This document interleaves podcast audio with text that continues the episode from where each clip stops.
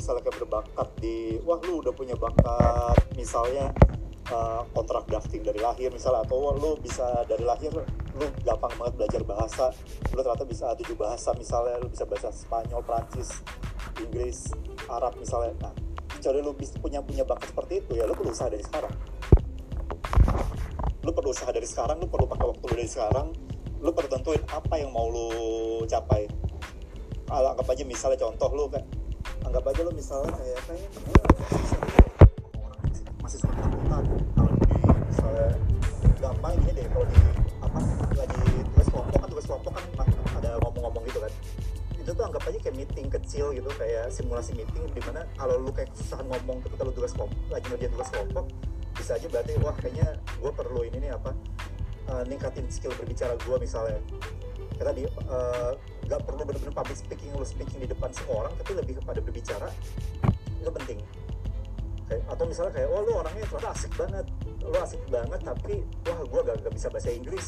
Gue bisa bahasa Indonesia doang ya. Ya belajar bahasa Inggris. Karena pekerjaan-pekerjaan dengan gaji yang oke okay, semuanya memerlukan bahasa Inggris. Kayak lu sekarang zaman sekarang sebagai lawyer sulit banget kalau untuk mendapatkan pekerjaan yang oke okay, kalau lu gak bisa bahasa Inggris. Ya atau skill-skill lainnya. Nah apa sih sebenarnya untuk mengejar semua itu? Untuk membangun diri lu apa sih harus lu diri lu? Waktu. Tadi Abdur juga sempat ngomong. Waktu itu tuh berharga banget lebih dari duit lu lebih dari apa pun itu waktu tuh sumber daya paling berharga ini gue serius. Kalau lu tidak melihat waktu lu sebagai sumber daya lu pasti akan ketinggalan. Jadi misalnya kayak uh, ya ada A ada B. Yang A bener-bener manfaatin waktu kayak bilang Abdur tadi yang tiap, tiap tahun tuh ada ada planningnya sendiri. Terus kayak semester pertama dia ngapain semester 2 dia apa namanya uh, misalnya ikut lomba-lomba nasional dan semester 4 ikut lomba internasional terus kayak bikin karya terus sebagainya. Ketika nantinya si A ini lulus dibandingin sama si B yang ya anggap aja gak, gak ngapa-ngapain selama kuliah selain kuliah ya yang akan unggul ya siapa pun yang yang unggul ya ya harusnya sih kalau misalnya punya mirip apa yang mirip ya yang si A tadi dia yang menggunakan waktunya dengan baik. Yang menggunakan waktu sebagai sumber daya untuk mengembangin diri sendiri. Jadi mungkin kayak ini agak sulit ini. Ini bisa jadi nggak terlalu relate sama lu pada karena di kuliah gue ngerasain waktu di kuliah gue di UI itu waktu luang gue banyak banget banyak banget. Apalagi semester 2 yang kayak semester anak TK yang dulu gue kayak datang jam 8 pulang jam 11 anak SD nya belum pulang jam segitu. Kayak uh, waktu waktu luang gue banyak banget tapi tapi serius kalau apa tapi itu sebenarnya jebakan juga. Jebakan dalam arti ada teman-teman gue yang ternyata di di dalam waktu luang itu tuh ngembangin dirinya ternyata apa namanya uh, menggunakan waktunya untuk ya, baca buku untuk apa namanya uh, benar-benar atau misalnya mengembangkan relasi. Dan ketika mereka lulus misalnya di tiga tahun di 3,5 tahun itu tuh mereka udah datang datang dengan segala skill set yang tiba-tiba loh kok dia baru lulus tahun udah keren banget. Tuh akan kelihatan orang-orang yang uh, menggunakan waktunya sebagai dengan baik dan enggak. Dan ini bukan masalah bakat ini benar-benar masalah penggunaan waktu aja. Lo mau menggunakan waktu untuk membangun diri lo atau enggak? Karena bakat itu tuh ya cuma bisa ngebawa lo pada titik tertentu. Sisanya usaha lo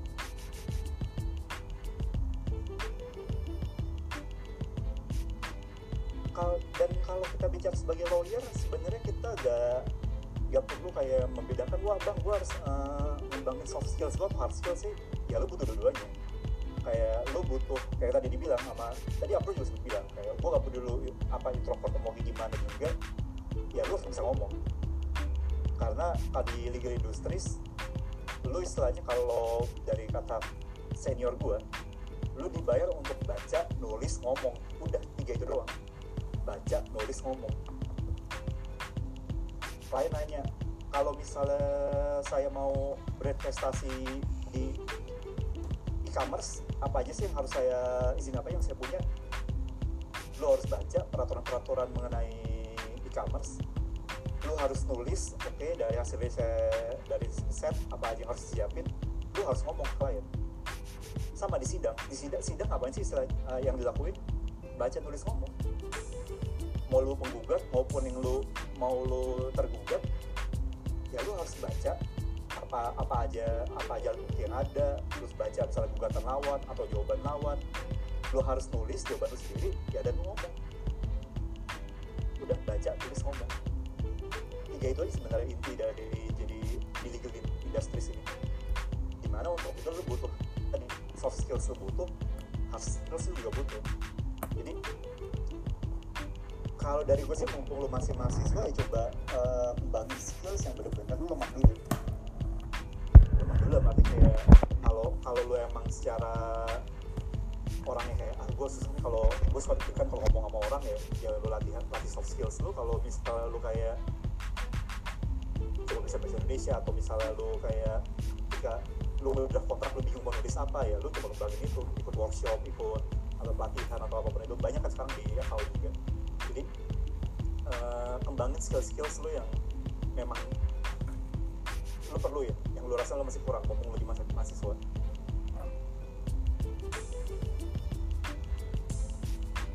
Nah prinsipnya ini personal insight gue tentunya kalau dalam 11 tahun gue dalam 10 tahun gue kerja di dunia kerja mereka yang bisa ngasih lebih akan dapat lebih. Jadi kalau lu lihat di sosial media kan kadang suka ada kayak wah gue diperbudak sama apa tempat kerja gue misalnya. Uh, wah gue mungkin terutama yang kayak dari AHP, ABNR gitu itu mungkin familiar dengan yang kayak kerja sampai jam 3 terus namanya pulang cuma buat mandi dan balik lagi tapi pada akhirnya kalau yang gue lihat dari apa yang gue lihat sampai detik ini orang-orang yang memang bisa ngasih kontribusi lebih akan mendapat lebih. Kuncinya tapi ini bisa. Bisa itu dalam arti lu butuh dilihat sebagai orang-orang yang memang bisa memberikan sesuatu. Maksudnya apa sih ini? Maksudnya adalah contoh nih uh, anggap aja ada ada klien. Ada klien uh, ngasih kasus kayak ada ada kasus lu dia misalnya kayak digugat sama pekerjanya digugat sama pekerjanya sama serikat pekerjanya ada 20 orang. Dan di mana dia memang melakukan pembayaran di bawah minimum lu bisa beresin itu gak? lu bisa gak apa ngeberesin ini dengan kos minimum mungkin untuk si klien lu? Meskipun klien lu salah. Kalau lu gak bisa ya ya simpel dia kan cari lain. Yang di mana orang yang bisa ngeberesin itu yang akan mendapatkan apa pun yang ditawarkan oleh klien itu. Kalau lu bisa ya itu jadi ya itu jadi sesuatu yang perlu dapetin. Termasuk juga kayak kalau lo masih di posisi mungkin kalau di posisi junior ya kalau junior kayak ketika dari senior minta tolong dong risetin ini tolong dong risetin mengenai misalnya uh, peraturan BKPM terbaru. BKPM ini ngeluarin peraturan mengenai OSS nih online single submission coba dong lo bikin apa uh, infografis.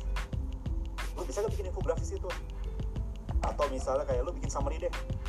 Ini ada peraturan baru dari mineral batu bara mengenai apa namanya syarat-syarat uh, untuk membuat perusahaan tambang. Boleh dicek gak bedanya sama peraturan lama? Lu bisa gak ngerjain itu? Jadi mereka yang memang bisa ngasih kontribusi mereka yang bisa get things done mereka yang bisa ngasih kontribusi mereka bisa melakukan apa yang apa yang diminta dalam arti ketika itu diperlukan lu bisa ya mereka akan dapat lebih mereka akan naik. Jadi kalau jadi di sini mindsetnya akan jadi beda dengan ketika lo misalnya pengen work life balance dan ini pilihan lo berarti gue gak gue gak akan menyalahkan kayak misalnya bang tapi aku pengen hidup yang apa kata namanya uh, seimbang antara pekerjaanku hidupku uh, dengan kehidupan sosial. Ya gak masalah juga gak masalah. Ini ini ini tentang pilihan. Bukan berarti gue kayak wah kalau gitu kalau misalnya aku apa uh, misalnya habis pulang misalnya ya mana lah apa uh, ke mana pun itu ya berarti uh, karirku akan berkembang ya berkembang. Cuma yang perlu diingat tadi ketika lu bisa ngasih kontribusi lebih dan dilihat bisa ngasih kontribusi lebih tentunya sama orang-orang di atas lu ya lu akan dapat lebih. Simple itu. Ini super simple tapi inti dari apa menanjak karir itu. Kalau lihat mana yang apa udah mati mana yang setelah 10 tahun misalnya masih uh, stuck di posisi yang sama mana yang kayak baru 3 tahun 4 tahun 5 tahun udah nanjak karirnya cepet banget ya kontribusi. Lu, lu, lu bisa apa? Lu dilihat bisa apa lu bisa ngasih kontribusi apa dan apa yang sudah lu hasilkan?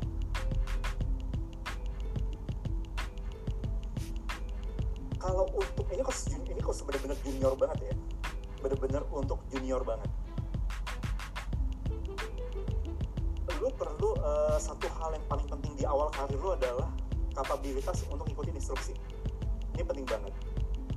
Kalau lu diinstruksiin ABC lu jangan ngelakuin yang lain. Lu jangan ngelakuin DF, SCZ atau apa pun itu atau CDE sebelum selesai dengan ABC ini satu yang gue perhatiin dari at least uh, tim-tim gue yang baru. Yang di mana gue sering kayak kerjain dulu apa yang diberitain karena gini ketika apa namanya di posisi gue ketika gue minta misalnya tolong dong cari jurisprudensi mengenai anggap aja misalnya pesangon pembayar apa kasus-kasus pesangon. Ya gue kan kan gue meminta itu karena gue butuh itu. Jangan misalnya dikasih uh, contoh pak uh, ini saya apa namanya dapetin uh, tes case di Vietnam di Vietnam ini ada apa pesangonnya itu pengaturannya bla bla bla bla ya ya apa apa gue gue gue nice to know aja bahwa di Vietnam ada seperti itu. Tapi yang gue minta adalah jurisprudensi mengenai pesangon jangan lu mengenai apa pengaturan pesangon di Vietnam. Karena gini uh, di dunia legal itu terutama ketika di, dari atas itu ketika meminta bantuan lu itu bisa dua. Bisa memang kalau bisa, bisa memang dia pengen ngetes lu atau memang dia butuh itu. Tapi mau dia ngetes mau dia butuh ya kerjain aja dulu. Kerjain aja dulu dan kalau bisa ngasih lebih lakuin setelah lo selesai ngerjain apa yang diminta. Ini ini gak tau kenapa nih gue ngeliatnya ini salah satu common mistakes yang gue personally sering hadapin dari apa tim-tim gue baru. Kayak apa pengen ngasih lebih pengen ngasih sesuatu yang wah tapi kayak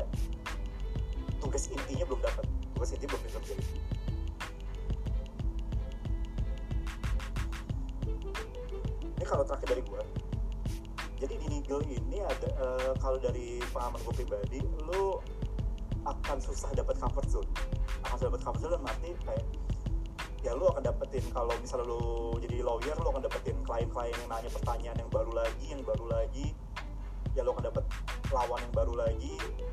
Peraturannya bisa aja berubah sewaktu-waktu. Jadi ini tuh bukan kayak lu gak akan relate sama kayak teman-teman lu misalnya kayak wah enak ya sekarang gue misalnya di posisi manajer pabrik gue udah punya tim misalnya 20 orang uh, tinggal pokoknya gue cuma tinggal ngawasi apa data ngelihat semuanya bekerja udah pulang lagi atau ngapain nih atau meeting sama apa atau ya mana lah apa ngelakuin apa pun itu.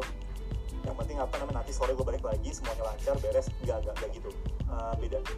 Ketika lo bicara legal mau sampai lo managing partner sekalipun lo akan ya harus berhadapan sama yang baru klien yang baru lagi regulasi baru lagi kasus yang baru lagi lawan baru ngadepin even sampai managing partner pun lo gak akan santai. Jadi ini beda dengan kayak lo di industri misalnya manufaktur atau industri lain yang misalnya lo bisa kayak punya sistem autopilot nggak ada. Di, di, di, di legal tuh gak ada autopilot. Mau lo di posisi tinggi apa pun lo tetap harus kerja tetap harus kerja tetap harus kayak melihat ya lawan ketika ketika lo kasus baru apa yang sudah apa yang harus lakuin? Nggak ada comfort zone. Nggak ada comfort zone yang lo kayak bisa santai-santai nggak ngapa-ngapain. Jadi jadi ya persiapkan aja bahwa ini akan lo akan berdapat mahal banget setiap harinya ya ya dan nikmatin aja dan itu aja kalau dari gue ini terima kasih buat semuanya. Uh, ini jadi sistem. Ini jadi adalah personal insight yang gue dapetin kayak dan apa yang perlu tanamin untuk lo bisa sukses di liga di legal industry sih. Mau lo jadi lawyer mau lo jadi corporate legal in house atau apa pun itu mindset mindset ini penting untuk lo tanamin di dalam kalau lo pengen karir lo lebih cepat dari lain baik bang Rangga terima kasih banyak atas bagian pengalaman dan ceritanya memberikan banyak pelajaran bagi kita semua dalam persiapkan diri untuk si di tengah dunia kerja teman-teman sekalian setelah mendengar penjelasan pemaparan secara komprehensif dan berkualitas dari ketiga pembicara tadi teman-teman dan mendapatkan wawancara Winsi dan semua dari para pembicara kita pada hari ini bagi teman-teman yang hendak bertanya, saya meminta agar teman-teman dapat menuliskan pertanyaannya pada fitur chat Zoom dengan meletakkan identitas diri, terdiri dari nama dan kursi, ataupun kemudian dapat menggunakan fitur raise hand yang dapat diakses oleh teman-teman sekalian. Untuk kemudian dipanggil namanya dan menyampaikan pertanyaan secara langsung dengan kondisi kamera yang sebesar menyala. Sisi tanya jawab ini akan terdiri dari dua termin, di mana masing-masing termin akan diisi oleh tiga pertanyaan. Uh, sebelumnya uh, pada saat sesi pemaparan materi tadi uh, terdapat uh, teman-teman yang sudah mengajukan pertanyaan uh, secara pribadi kepada pihak panitia.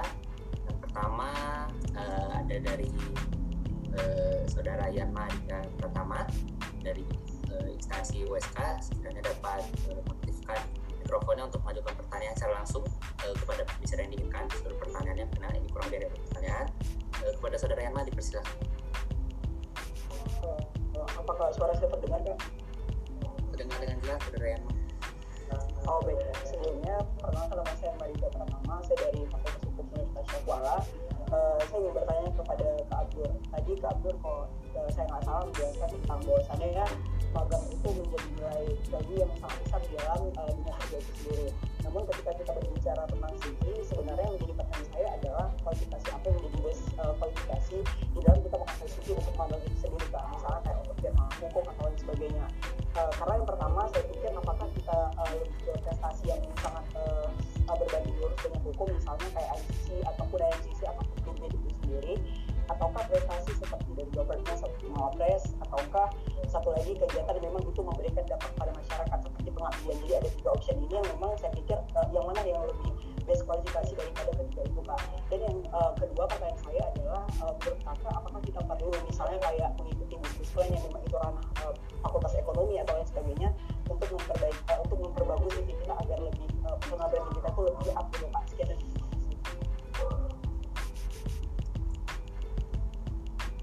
baik terima kasih banyak uh, Mas Yanma atas pemikiran pertanyaan luar biasa untuk abang bapak pembicara mungkin dapat dijawab secara langsung saja pertanyaannya Oke, okay, thank you Abel. Gue langsung jawab ya. Okay. Thank you buat Yanma buat pertanyaannya. Jadi kalau yang pertama mana yang best qualification satu satu tiga tiganya penting. Jadi kalau tiga tiganya available taruh aja tiga tiganya. Karena mau organisasi, mau lomba, mau pengalaman magang, part time apa pun, selama ada jadi cantum jadi CV. Karena diversified lebih bagus daripada cuma fokus di satu aja. Contoh, cuma nonjolin di bagian organisasi aja it's, it's not uh, gue nggak tahu apakah setiap institusi punya preferensinya masing-masing but mostly the more diversified your CV is itu lebih preferable bagi mereka itu nunjukin bahwa kalian tuh fast learner kalian tuh belajarnya cepat mau kalian ditaruh buat organisasi kayak mau kalian mau ditaruh buat lomba kayak kalian tahu kapan serius kapan buat mengabdi ke masyarakat kapan tahu nyari duit kapan tahu mengabdi ke kampus dan sebagainya. It's better to have all of them. Tapi when it comes to best qualification gue pribadi bakal bilang pengalaman profesional sih. Even buat daftar intern to have an intern sebelumnya itu akan helpful banget. Karena itu yang di, dicek karena from my personal observation itu yang dicek oh kamu pernah magang di sini? Coba dong ceritain magang kamu di sini tiga bulan ngapain aja gitu. Kan pertanyaannya iya kak kalau misalkan aku daftarnya magang untuk pertama kali banget gimana tuh kak? Kan susah pengen punya pengalaman magang pertama sedangkan aku harus punya pengalaman magang. Kan nggak nggak ini nggak bisa mulai kayak gitu. Terus jawabannya apa? Jawabannya ya mau nggak mau maksimalin di selain magang tadi untuk dapat magang pertama contoh volunteer organisasi panitiaan tonjolan itu semua. Mapres juga itu juga bisa gitu ya. Kak kalau aku nggak mapres gimana kak? Kalau aku nggak aktif di kampus gimana? Kalian tonjolin di hal-hal yang lainnya contoh skripsi kalian. Oh skripsi kalian ini kalian dapat nilai lebih tinggi daripada teman kalian yang aktif di organisasi yang mapres dan bla bla tonjolin aja di situ. Ya bilang uh, best thesis atau best score apa itu kasih tahu di situ. Pokoknya tonjolin apa yang membuat kalian beda. Aimnya yang tadi gue bilang untuk kalian dapat opportunity yang satu untuk loncat ke opportunity yang berikutnya kalian pastikan opportunity yang sekarang lagi kalian fokus itu maksimal sih. Itu yang pertanyaan pertama. Terus yang kedua bisnis plan dan lain-lainnya jawabannya ikut aja. Jangankan bisnis plan deh kalian mau ikut lomba anak saintek juga ikut aja gitu why not gitu kan? Lebih banyak kenalan lebih bagus. Karena gue sendiri juga pernah ikut bisnis plan. Pernah gue pernah ikut lomba yang renewable energy saintek banget juga pernah. So why not? Bahkan kenalannya masih ngobrol sama gue sekarang suka bantu-bantu juga kalau lagi ada project bareng why not gitu jadi never see everything tuh for the sake of my internship, my career, my career, jangan gitu ya. Tapi lebih ke how do I enlarge my networking for the benefits of as many people as possible. Itu penting sih. Jadi jawabannya ikut aja. Mau ditampilin di CV silakan. Itu nunjukin bahwa even when you're not in your legal industries, you still deliver, you still excel, you still great at it. Jadi itu penting banget. Gitu sih uh, yang Mas Moga menjawab. Uh, baik, kasih banyak Abdul pencerahannya yang begitu baik dalam alur pikir kita pada kesempatan kali ini. Kalau begitu kita akan beralih pada teman pendengar kedua yaitu Mas Nino Navan. Pada Mas Nino dipersilakan untuk memperkenalkan diri dan menyampaikan pertanyaan secara langsung. Baik, Assalamualaikum warahmatullahi wabarakatuh. Selamat siang, uh, abang mbak semua, bang Abdur, uh, teman saya Nurul dan juga terutama bang uh, bang Rangga ya tadi ya. Uh, agak hilang bang Rangga. Uh, perkenalkan nama saya Nino dari Fakultas Hukum UI angkatan 2018. Pertanyaan saya, uh, saya ada beberapa pertanyaan, tapi pertanyaan pertama akan ditujukan ke seluruh pembicara kalau diperkenankan oleh teman-teman panitia. Yang pertama adalah apakah uh, abang mbak saya abang uh, ini memiliki penyesalan yang sebenarnya pengen dilakukan cuma nggak kesampaian pada saat di Fakultas Hukum UI atau di ya, Fakultas Hukum lah intinya. Uh, mungkin untuk Nurul sekarang masih ada di FHUI, uh, jadi mungkin bisa dipaparkan apakah apa yang ingin dicoba gitu sebelum lulus. Uh, penasaran juga sih pandangan dari abang-abang dan juga Nurul. Uh, terus selanjutnya uh, untuk uh, Bang Abdur dan juga Nurul bagaimana pengen minta penjelasan terkait gimana caranya memprioritaskan pencapaian yang telah dimiliki. Apalagi pas udah mau kerja. Tentunya pasti udah di tahun ketiga atau tahun keempat udah banyak kan hal yang dilakukan kepanitiaan gitu. Uh, pasti kan kita harus membagi-bagi mana yang harus dimasukkan ke CV karena mungkin CV cuma satu atau dua halaman ya mungkin ya. Uh, maksimal nggak boleh banyak-banyak. Nah itu itu kira-kira bagaimana cara memaksimalkan dua halaman itu menjadi bagus banget dan bagaimana cara meng mengkualifikasi mengkualifikasi mana yang nggak penting mana yang penting mana yang dimasukin apakah beda-beda gitu. Setiap apply ke job apa apakah harus di tailor beda-beda atau kayak gimana.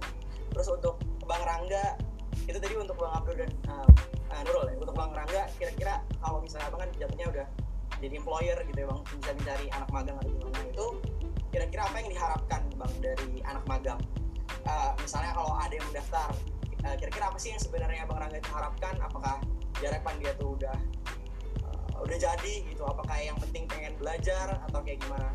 Apalagi lagi masa pandemi kayak gini kita sebenarnya nggak bisa kenal orang langsung ya bang. Istilahnya paling dari CV sama interview doang padahal kita nggak tahu work ethicnya gimana sehari-hari. Itu kan faktor yang penting juga. Nah itu menurut abang pandangan abang gimana mungkin itu mohon maaf kalau pertanyaannya terlalu banyak. Uh, MC moderator uh, MC atau moderator dan juga teman-teman panitia.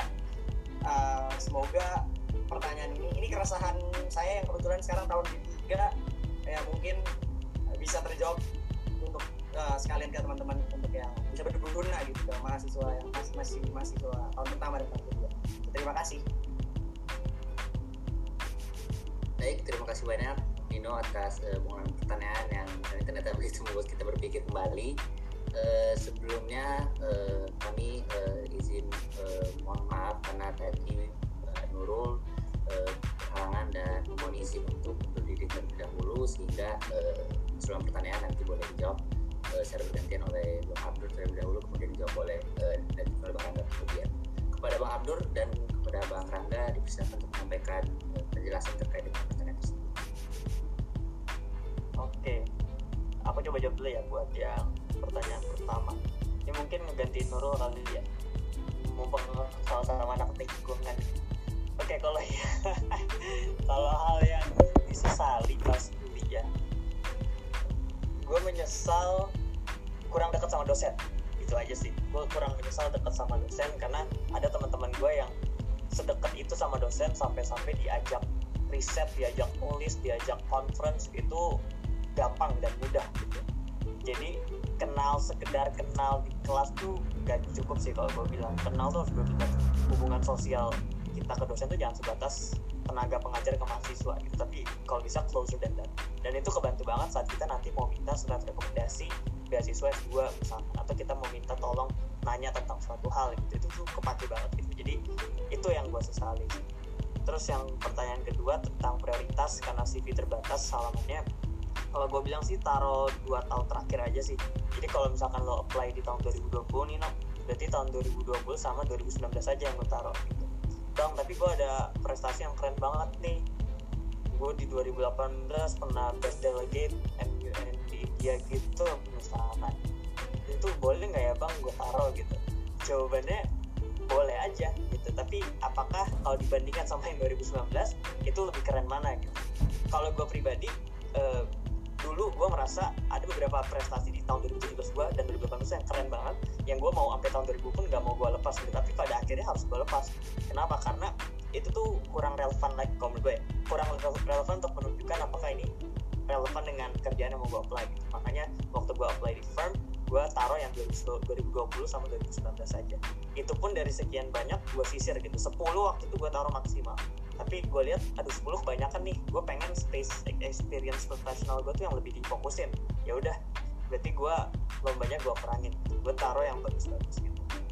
Kak bang kalau misalkan gue ada misalkan gue jadi presiden di UKM di UI gitu itu taruh juga nggak bang? Taruh juga gitu. Tapi jangan taruhnya di prestasi taruhnya di organisasi gitu. Kalau CV gue gue pisahin tuh organisasi sama magang. Jadi kalau misalkan gue nih anggap aja ya gue magang di kantor staf presiden atau gue magang di Interpol atau gue magang di MA gitu. itu taruh aja semuanya gitu. Selama apa? Selama masih relevan dengan yang lo apply. Bang tapi kalau waktu gue mau daftar uh, firma A gitu kan international firm tier 1 itu baiknya gue naruh yang mana aja nih bang dari sekian banyak yang magang gue cari yang relevan kerjanya sama yang lo apply. Contoh lo apply sebagai lawyer di firma lo harus nunjukin kemampuan siapa yang oke. Okay. oh waktu gue magang di institusi A itu gue risetnya agak dikit nih.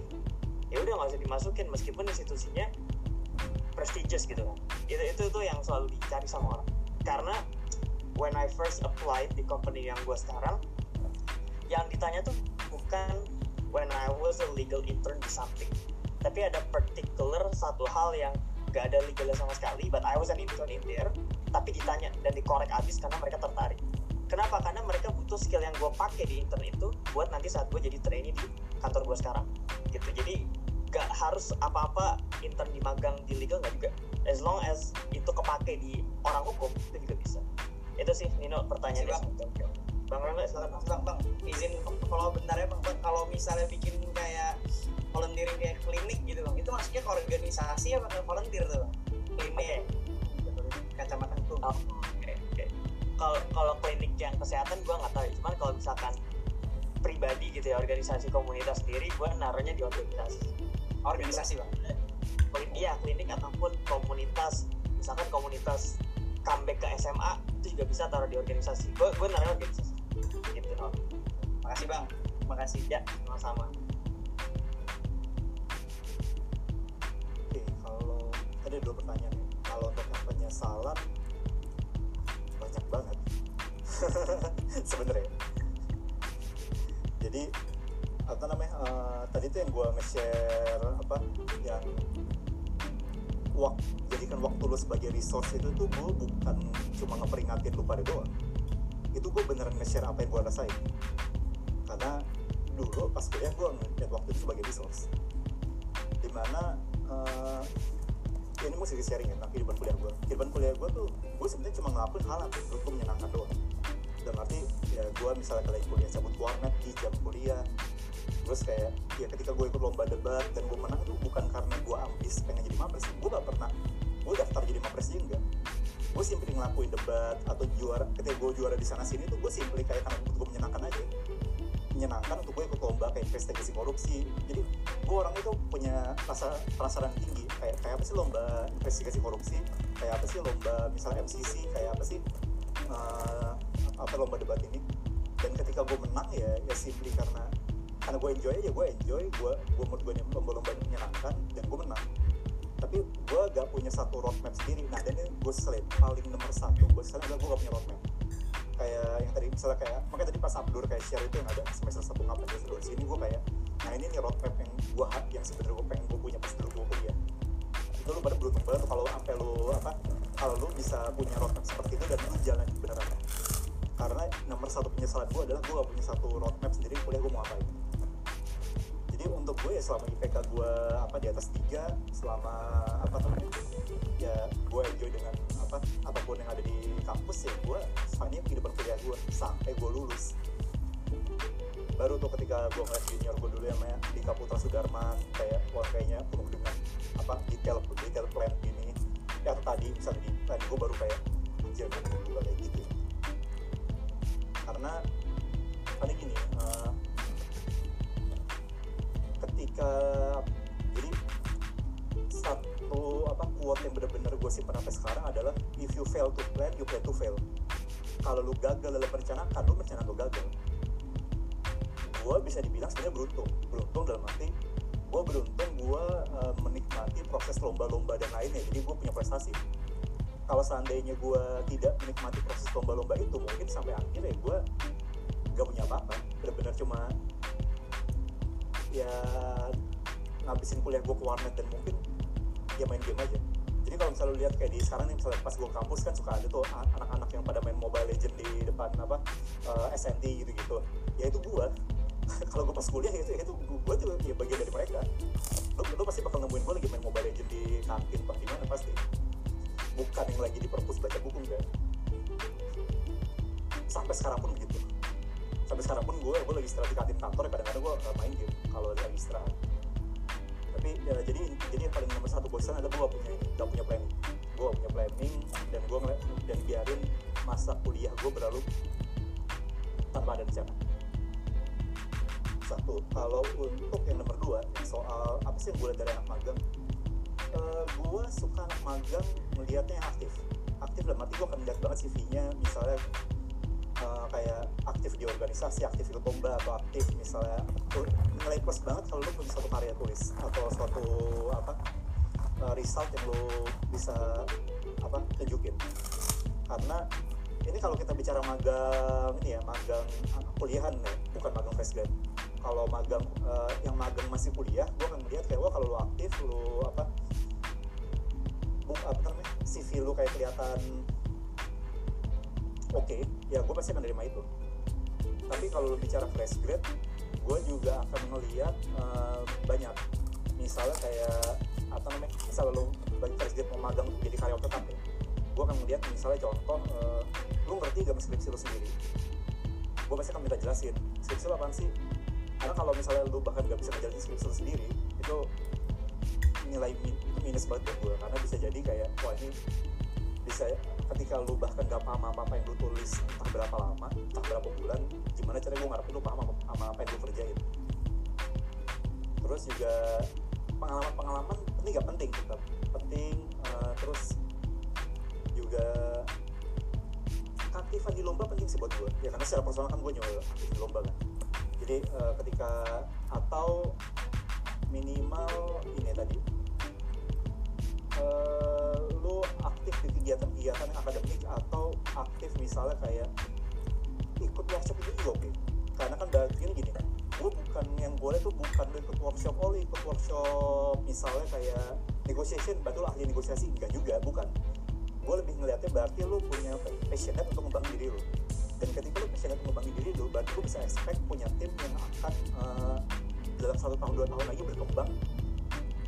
Jadi jauh lebih bagus daripada ketika gue nerima lu hal itu penting buat gue jadi penting buat gue tahu bahwa gue punya tim yang dalam apa semakin lama gue bekerja sama dia dia akan semakin bagus. Jadi gue akan lihat di hal-hal seperti itu. Oke, makasih Bang Rangga, Bang Abdur jawabannya sangat insightful ya, eye opening, semoga bisa mencerahkan uh, tahun pertama, kedua, dan ketiga seperti saya di midlife crisis. Terima kasih Bang uh, dan juga moderator panitia semua. Terima kasih. baik eh, kembali saya mengucapkan terima kasih banyak kepada Nino atas pertanyaannya juga Bang Abdur Rangga karena telah membantu kita kembali dan meluruskan apa yang menjadi eh, keinginan kita atau perasaan kita pada diskusi kali ini. Selanjutnya kita akan beralih pada pertanyaan penutup dari sisi jawab yang pertama ini eh, yang eh, akan diberikan kepada Bang Fauzi Rauf kepada Bang Alfa dipersilakan untuk menggunakan mikrofon pada menyampaikan secara langsung. Oke, thank you Yobel atas kesempatannya. Ini lebih ke penasaran aja sih. Tadi ke Bang Abdur eh, dulu sama Bang Rangga juga sekalian. Kira-kira Bang apa yang membuat eh, Abang memilih kantor tersebut dan apa yang membuat Abang bisa nyaman di sebuah kantor untuk jangka waktu yang lama gitu? Karena jujur eh, saya aja belum belum kerja gitu udah udah susah nyaman gitu sama satu kantor. Apa lebih ke susah milih dan susah nyaman gitu. Kalau dari Bang Abdur dari Bang Rangga kualifikasi pemilihan kantor dan apa yang membuat nyaman itu bisa berbagi pengalaman gitu Oke, langsung gue jawab ya Yobel. Oke, kalau kalau ini Bang Rangga pasti lebih lebih paham. Cuman kalau dari gue yang baru kerja eh, lima bulan enam bulan pasca wisuda, gue akan bilang ke kantor tuh jangan cari yang 100% harus nyaman sih.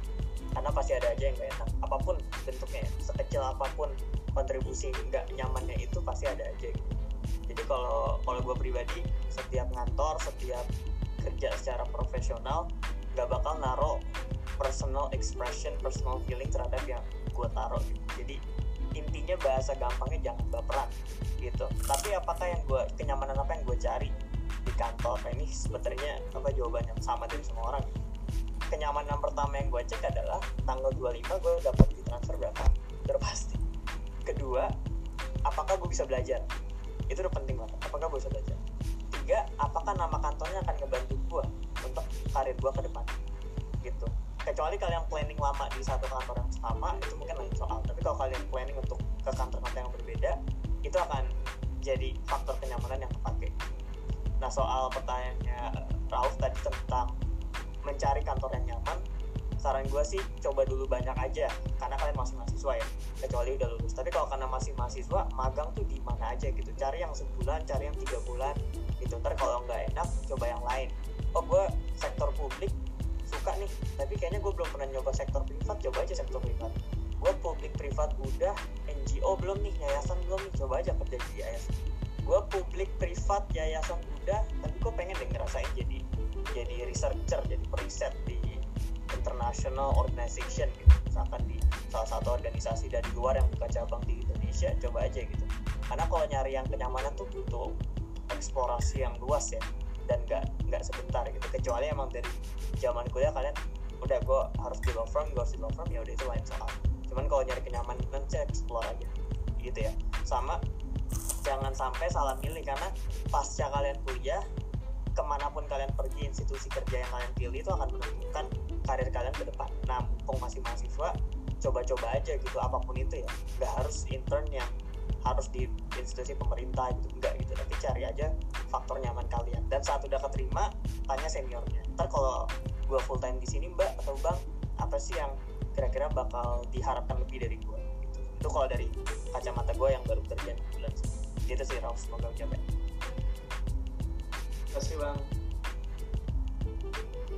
kalau dari gua gua akan melihatnya divisi divisi gua.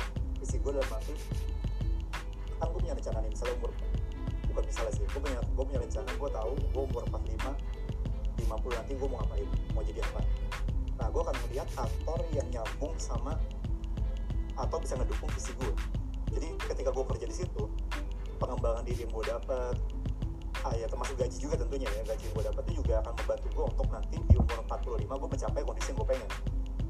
Jadi kayak misalnya contoh gue gak akan pernah nge-apply jadi PNS PNS dalam arti mau itu Kemenkeu, Kemenkumham eh, Bank Indonesia misalnya atau BUMN karena gue bukan mau ke situ dalam arti dalam di umur 45 yang gue bayangin gue tidak akan menjadi eh, misalnya kayak pejabat eselon 1 atau pejabat 2 atau menteri atau bukan bukan. Gue gak ke arah situ. Termasuk eh, juga mungkin misalnya kayak uh, NGO gue juga bukan ke arah situ. Jadi kalau dari gue itu visi itu penting. Karena nantinya ini eh, tempat kerja yang bagus itu kan cuma sedikit. Sedikit dulu nanti bener-bener kayak yang selevel AHP, HHP gitu-gitu ABNR itu kan terbatas karena itu visi itu juga jadi penting karena bisa jadi eh, di awal karir lu tidak mendapat tempat kerja yang sesuai yang lu pengen. Tapi lu harus lihat jangka panjang. Nah kalau gue ngeliat ini dalam jangka panjang tempat ini ngedukung gue atau enggak untuk mencapai target gue ketika emang ngedukung gue dan gaji yang gue dapat juga oke itu penting juga tuh memang tadi dibilang tanggal 25 gue dapat berapa? Selama itu oke dan itu mendukung gue ya gue akan ambil dan kalaupun misalnya kayak oh tapi eh, lingkungan nggak terlalu nyaman. Nah gue jadi pembelajaran nah berarti misalnya contoh nih di kantor gue penuh dengan orang-orang yang beroffice politik lah penuh dengan orang-orang yang kayak misalnya contoh wah ini eh, kalau ke direktur tuh kan ikut satu sama lain. Iya gue jadi itu pembelajaran karena itu experience yang nanti akan gue butuhin juga. Menghadapi office politik menghadapi sikut-sikutan menghadapi orang yang menjilat atasan misalnya kayak wah Rangga tuh bilang gini gini gini. Gue gue pengen tuh untuk tahu wah ini kalau si orang ini gue diomongin ini berarti gue harus begini nih orang yang lain nih. Jadi gue akan melihatnya ke gue mau jadi apa di, di umur berapapun itu dan apakah tempat kerja yang gue akan dat- eh, apply dan tempat kerja gue sekarang itu masih sesuai masih ngedukung gue untuk mencapai apa pun yang gue pengen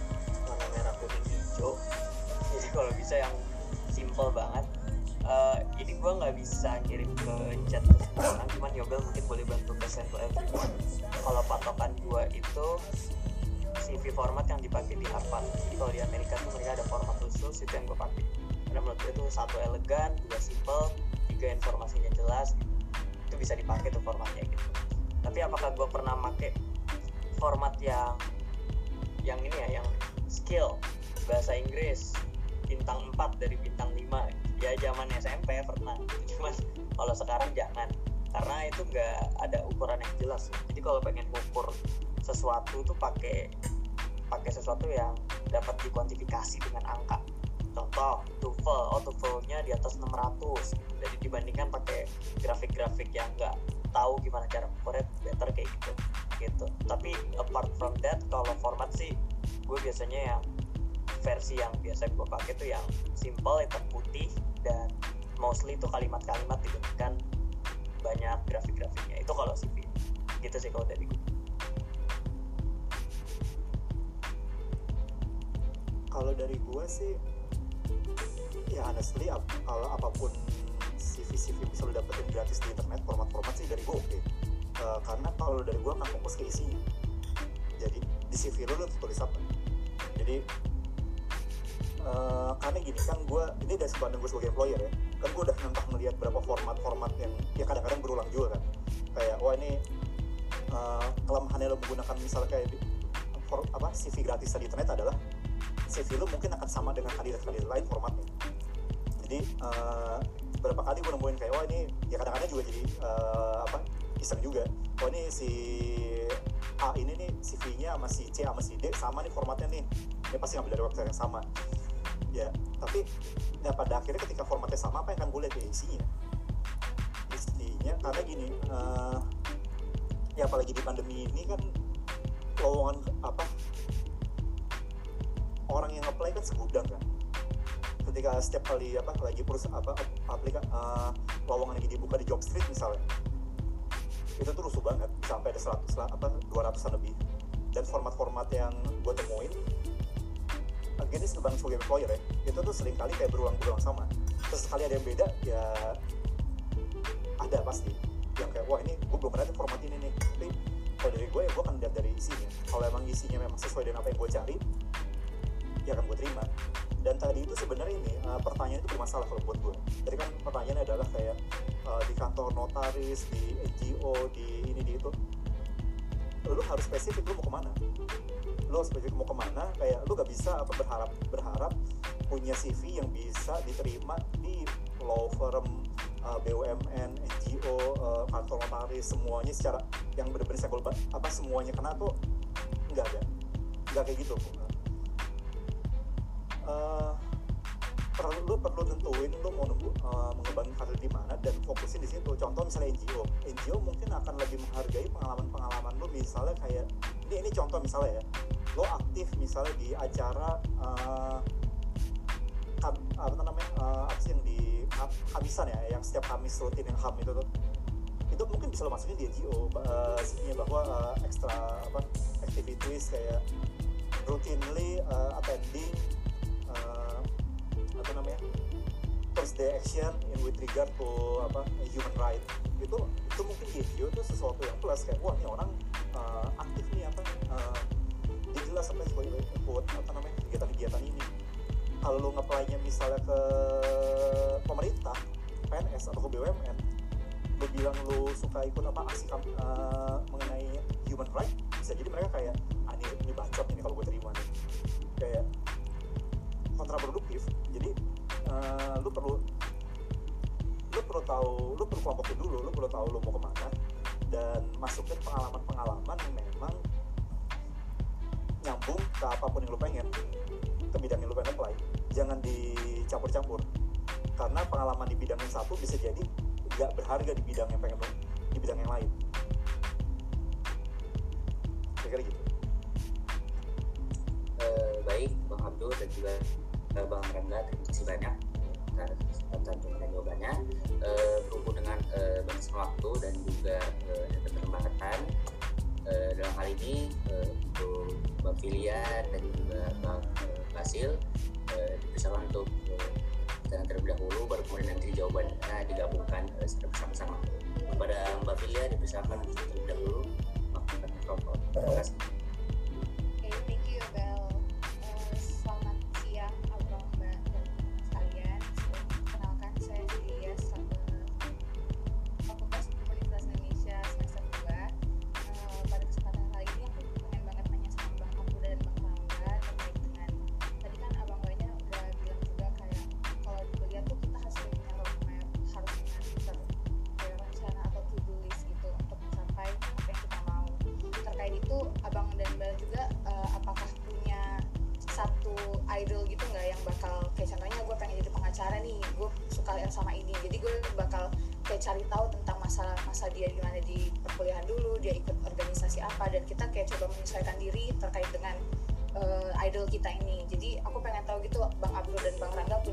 Siapa.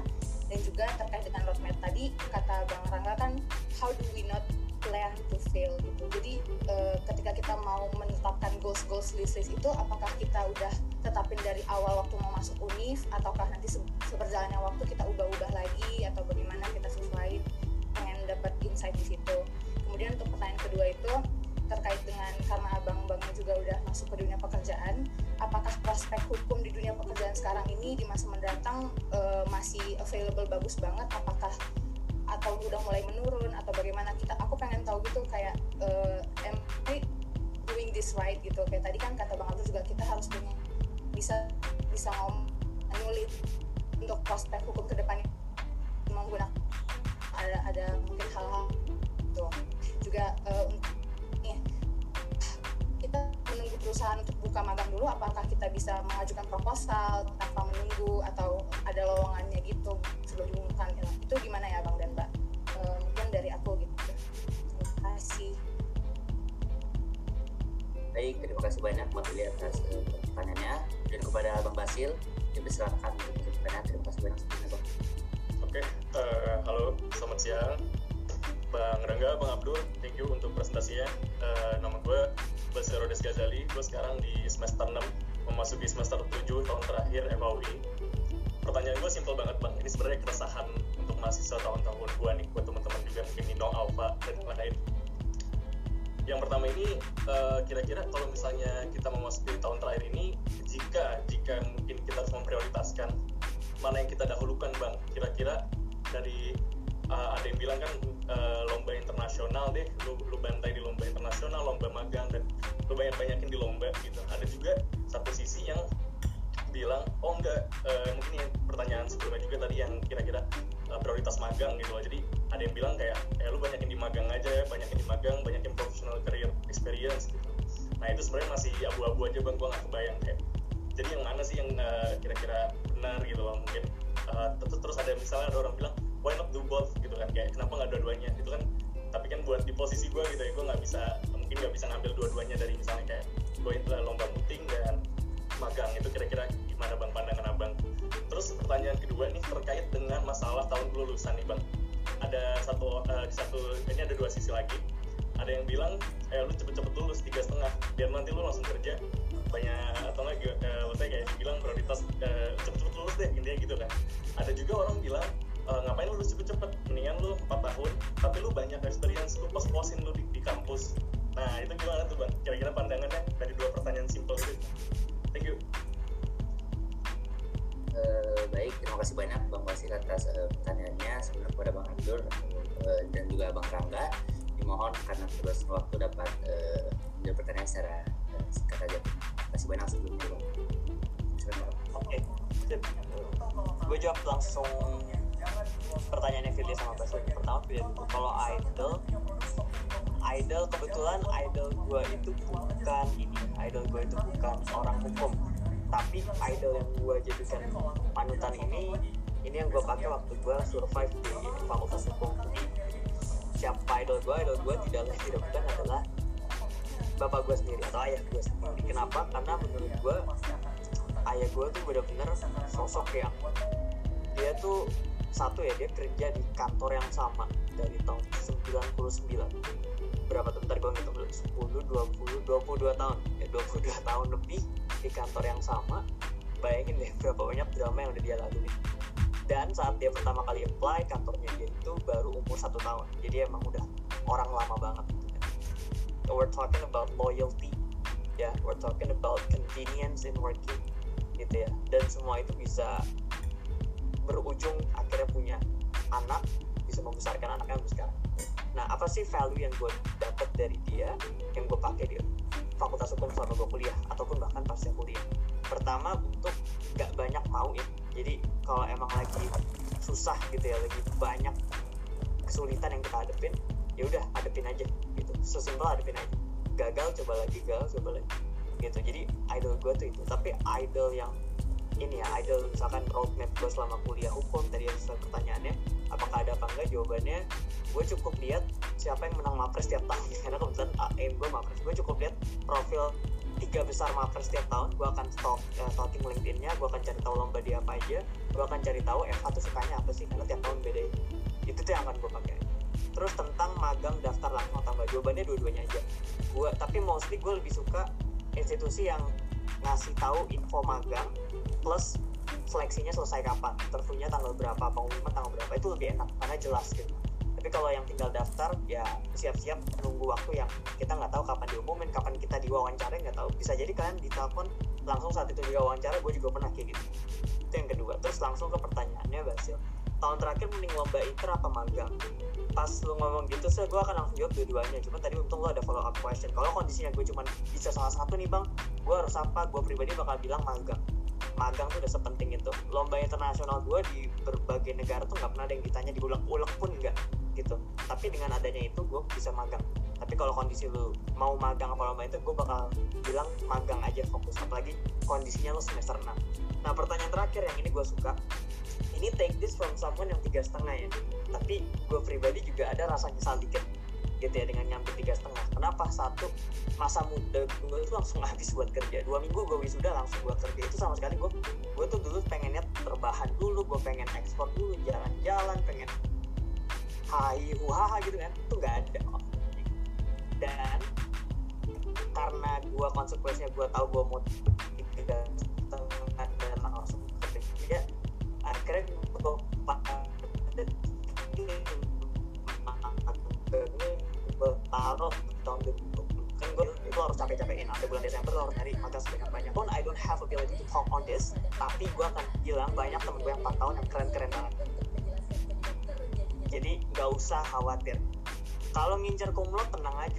Tiga setengah empat tahun empat tahun tetap kumlot selama tiga setengah nggak pernah pulang itu jadi tenang aja gitu. Tapi kalau misalkan 4 tahun karena pengen banyakin experience juga nggak apa-apa gitu. Daripada kalian tiga setengah terus lulus juga dapat tempat di kerjaan yang kalian nggak terlalu incer ya mending 4 tahun tapi lulus langsung dapat tempat kerja kita mau empat setengah tahun juga nggak akan ada yang peduli selama sarjana kalian sarjana hukum.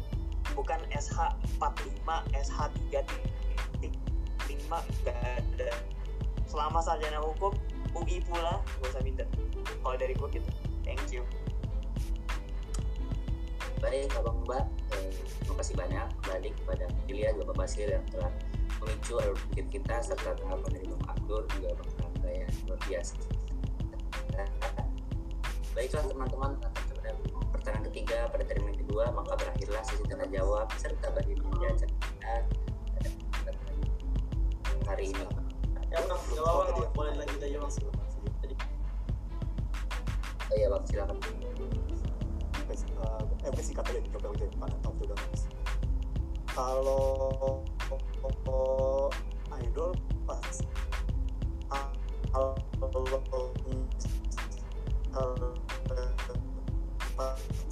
kuliah ya ada jelas karena ya tadi.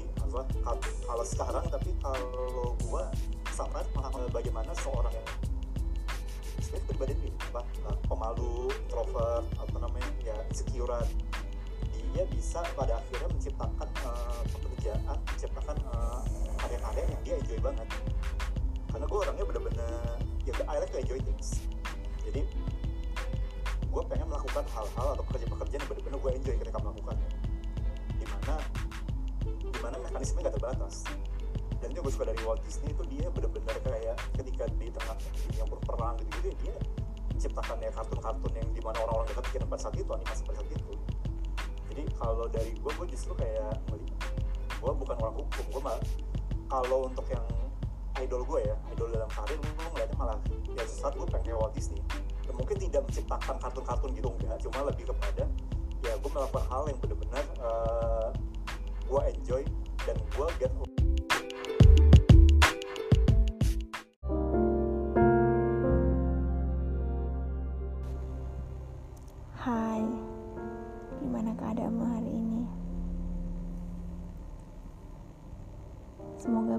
aja ya. Kamu dan dia sebenarnya tidak Allah pisahkan begitu saja. Bisa jadi memang kalian sebenarnya sudah berbeda doa. tidak sejalan dan searah.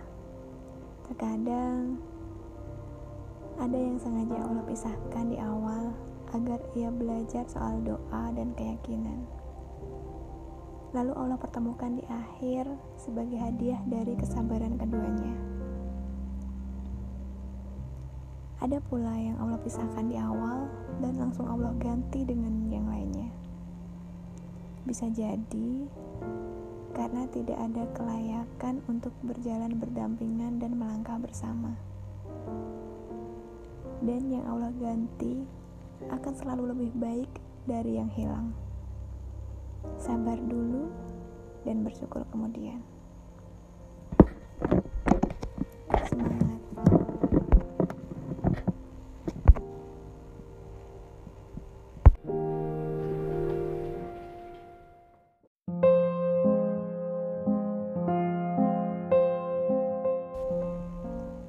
Hai. Gimana keadaanmu hari ini? Semoga baik-baik aja ya. Kamu dan dia sebenarnya tidak Allah pisahkan begitu saja. Bisa jadi memang kalian sebenarnya sudah berbeda doa, tidak sejalan dan searah. Terkadang ada yang sengaja Allah pisahkan dari awal agar ia belajar soal doa dan keyakinan. Lalu Allah pertemukan di akhir sebagai hadiah dari kesabaran keduanya. Ada pula yang Allah pisahkan di awal dan yang langsung Allah ganti dengan yang lainnya. Bisa jadi karena tidak ada kelayakan untuk jalan berdampingan dan melangkah bersama. Dan yang Allah ganti akan selalu lebih baik dari yang hilang. Sabar dulu dan bersyukur kemudian.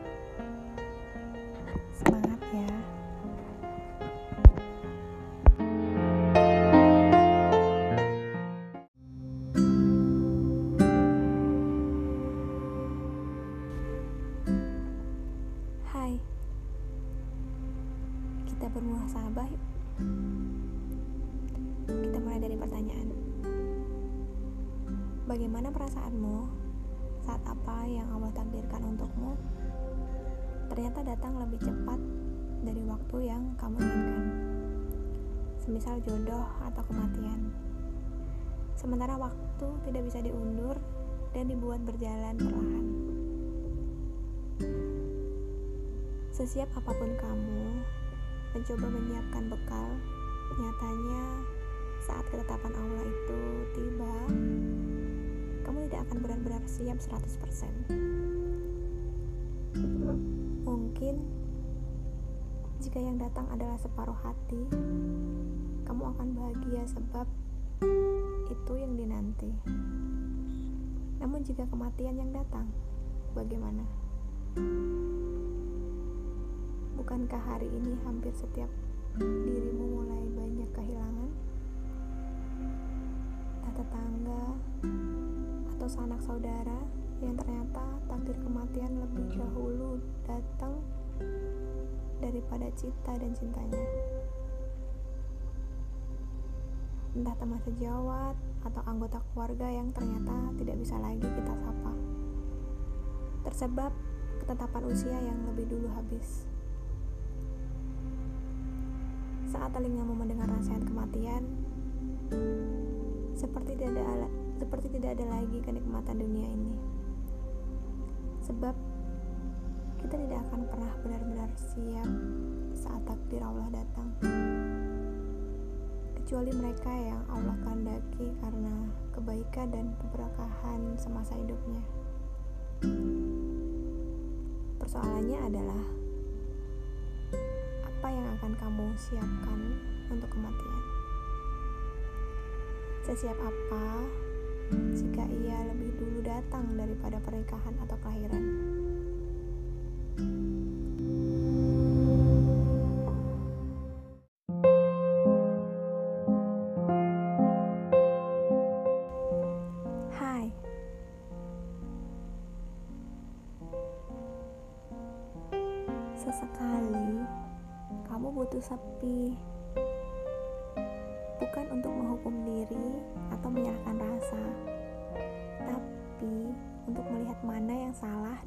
Sikap dan rasa,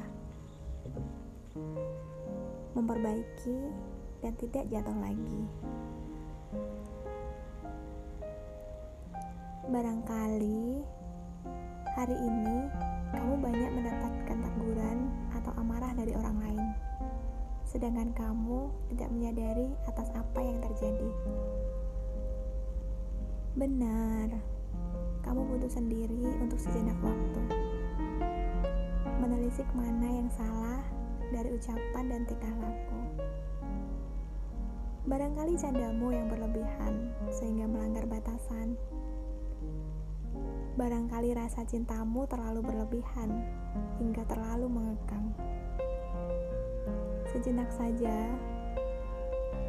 sebentar saja, untuk menjaga hatimu dan hati yang lain.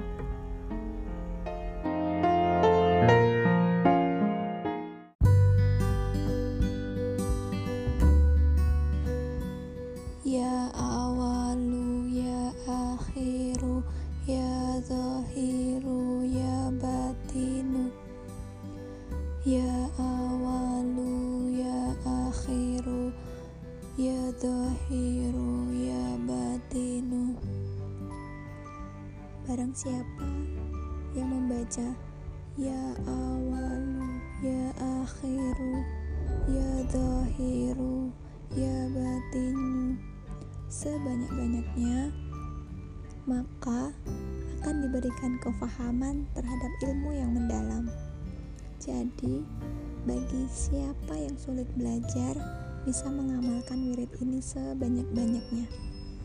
Tentu dengan pemahaman dan penghayatan yang benar.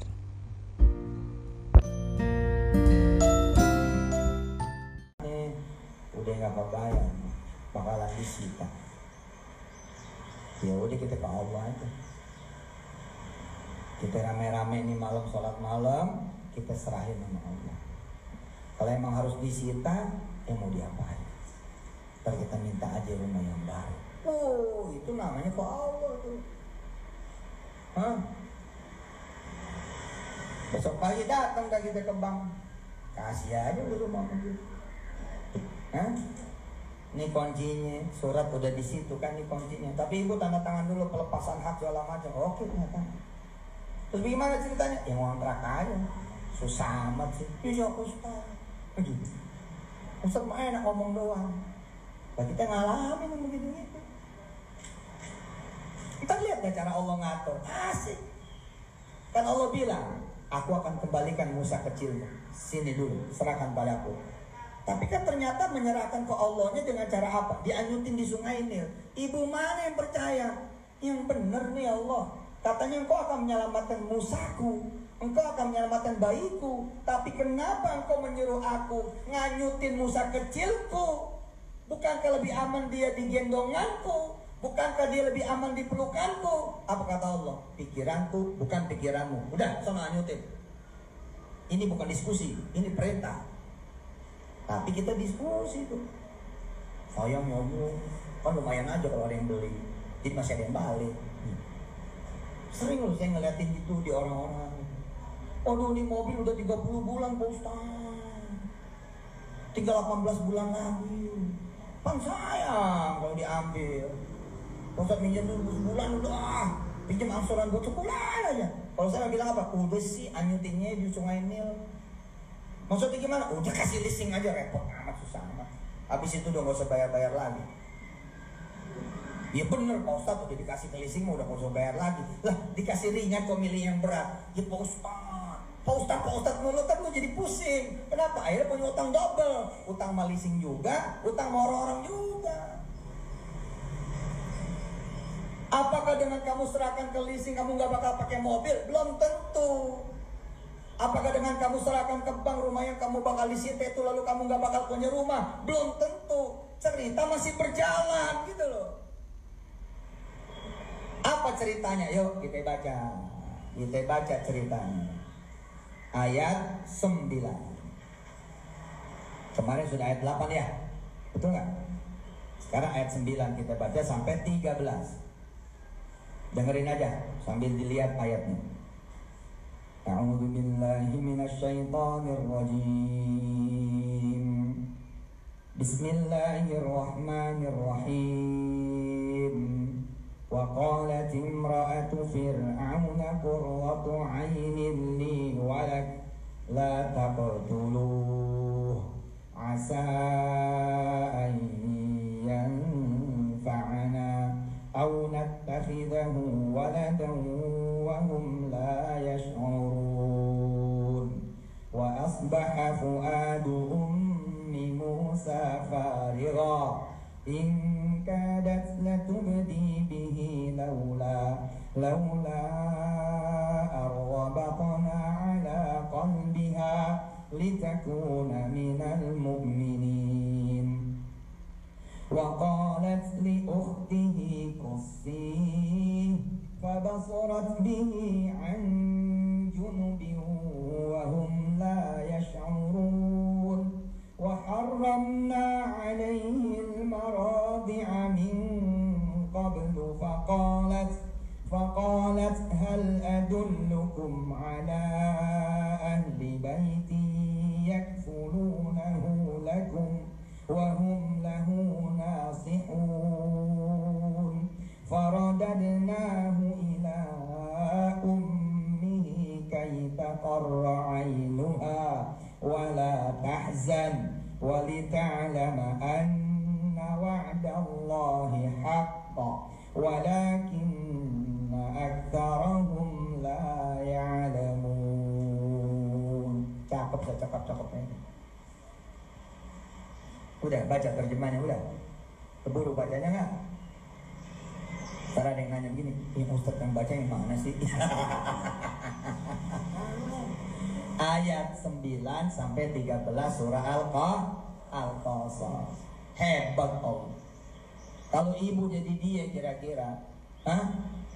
Ini anak dijaga-jagain 9 bulan 10 hari. Hmm? Minta sama Allah diselamatin. Dan Allah udah buktikan selamat sampai 9 10 hari. Lahir kan tuh? Kan pengen selamat total kan? Lalu Allah datang lagi menyempurnakan rencananya. Mana anakmu? Anyurkan di sungai ini. Kira-kira percaya kita begitu? Kalau kita jadi ibunya Musa, mikir. Ini Allah nyelamatin tapi apa yang ngebunuh ya? Kok nyelamatin begini caranya ya? Di dunia ini rata-rata orang percaya beriman tuh sama dokter. Kata dokter A, udah kita langsung A aja deh. Kata dokter B, langsung A aja lah B. Hah? Padahal dokter melakukan apa? Dia belek, dia belah, Hah? Digunting sono, gunting sini. Betul nggak? Dipedal sono, pedal sini. Tapi gara-gara kita percaya, diapain aja kita nurut. Mestinya kita mau begitu.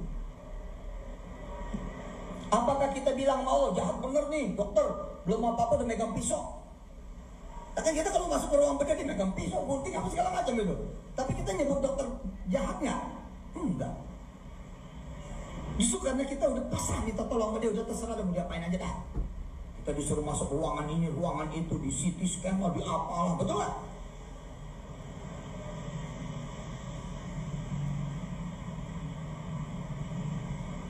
Pak Ustadz anak saya nggak bisa bayaran, terus kalau nggak bisa bayaran gimana?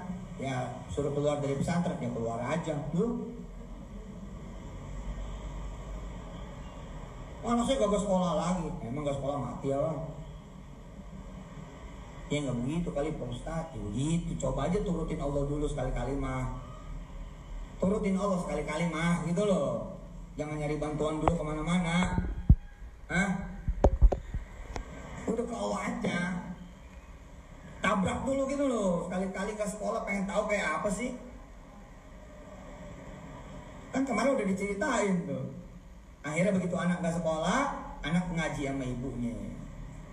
Ngelihat ibunya ngajar ngaji ngajar ngaji ngajar ngaji anak kalian nitip dititip dititip dititip. Tadi dari satu sepuluh. Dari sepuluh dua puluh. Diurus izinnya jadi TK diurus lagi jadi SD, diurus lagi jadi SMP, diurus lagi jadi SMA. Tuh, 10 tahun kemudian, 15 tahun kemudian jadi gede. Enak kalau nggak ngelawan Allah. Hmm. Tapi kan ini hak kita, gitu kadang-kadang ngomong nih, ah karyawan nih, ah sama pabrik, ini hak kita. Kantor juga begitu, ini hak kita, kita tuntut. Ya terserah, ya memang hak, ya mangga silakan juga hak. Misalkan pimpinan mengatakan, ya kita nggak bisa lagi mempertahankan kantor, ini harus bubar. Dulu nih, bubar memang bubar, tapi gimana hak kita? Ya. Tapi ada orang-orang tertentu gitu loh yang sudah, ya, ya sudah udah kerja belasan tahun juga. Selama ini kerja juga nggak pernah batuk-batuk ya. Namanya gua covid kayak gini. Sudah lah kita nggak mau beratin kantor pak kami mah gini aja kalau bapak nanti ada duit kapan-kapan panggil kami ada orang ikhlas kayak begitu. Pulang tenang itu loh nggak ikut marah-marah ke rumah nggak apa gitu ternyata dia punya keahlian apa? Bengkel motor. Ngeliat orang ada di rumah ji ada di rumah lo ayo ada di rumah. Betulin motor gua bisa. Bisa. Sini bawa. Bawa. Dari satu jadi dua dua jadi empat empat jadi delapan dalam tiga tahun buka dua cabang. Hmm? Mertua tuh yang tadi rumahnya disita Hah? Hah? akhirnya tinggal di rumah kecil betul nggak? Di rumah yang kecil itu jualan apa? Jualan bensin eceran. Tapi jualan bensin eceran ceritanya cerita 12 tahun yang lalu. Dari bensin eceran itu ternyata dia jadi raja bensin eceran. Itu bisnis tadinya nggak pernah ada. Nggak pernah ada bisnis itu terus kata Allah apa? Kamu percaya sama aku? Percaya? Sudah serahkan rumah itu kepada siapa yang kamu dulu punya utang udah serahkan. Udah jangan minjem lagi. Serahkan. Nanti aku yang atur semuanya. Serahkan semuanya. Nol zero. Mulai dari ngontrak. Hubungan mantu sama mertua nggak rusak. Coba kalau semuanya marah-marah, wah mau jadi mantu, bukan nambahin rumah emak, malah ngilangin rumah emak kamu. Dah sekarang kamu harus ceraiin anak saya, kan jadi bubar semua. Pindah ke rumah kontrakan, jeder. Kan Allah udah bilang kan, faroda denahu, apa yang ku minta akan aku kembalikan, bahkan aku akan lebihkan. Itu janji dia. Yang lupa loh, itu pertemuan kita 10 episode loh apa yang aku minta, apa yang aku ambil, kalau kamu serahkan dengan ikhlas, kamu serahkan dengan sabar, aku akan kembalikan. Dan kembalikannya aku kembalikan lebih. Percaya nggak? Kalau percaya, mana? Di urusan apa pun, termasuk sedekah kan begitu. Percaya, aku yang ngasih cincin kamu, percaya. Ya kalau percaya sini, aku akan kembalikan bukan dalam bentuk cincin lagi, tapi lebih daripada itu. Nggak percaya. Nah kasus yang tadi nih, terlibat utang, bank lah, segala macam lah, serahkan kepada Allah. Udah, mantu mertua dia pada sujud, pada minta ampun sama Allah. Ya kali-kali ada kesalahan apa ya Allah tolong sekalian dengan begini kami engkau ampuni. Amin. Dah sholat malam apa serahkan. Begitu serahkan ngontrak. Eh begitu ngontrak kepikiran aja tuh jual bensin eceran. Semua juga ada yang buka bensin eceran, tapi nggak semua dapat hidayah kan? Nggak semua dapat dukungan kan? Nggak semua dapat ide kan? Ada orang buka bensin eceran, tapi tidak berpikir tentang buka bensin, bensin, bensin, bensin di tempat-tempat yang lain. Gimana? Beliau. Izin Allah Subhanahu wa taala akhirnya punya puluhan bensin eceran zaman-zaman itu. Emang sekarang mah pom bensin gampang, zaman dulu kan kagak. Zaman dulu mah bensin eceran raja itu. Kita bisa punya 10, 20 bensin eceran gede.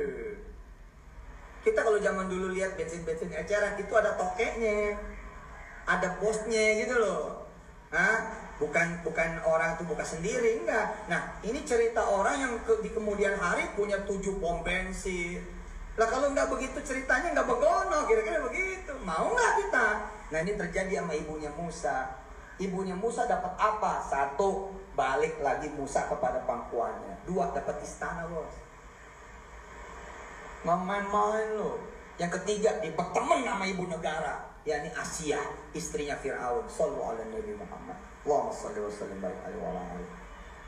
Iya kan? Betul nggak? Ini ini paham apa kagak nih? Ini ada yang bengong aja.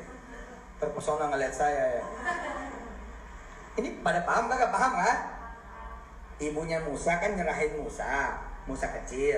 Caranya gimana? Dianyutin ke sungai Nil. Sungai Nil ke mana arahnya? Ke istana Fir'aun.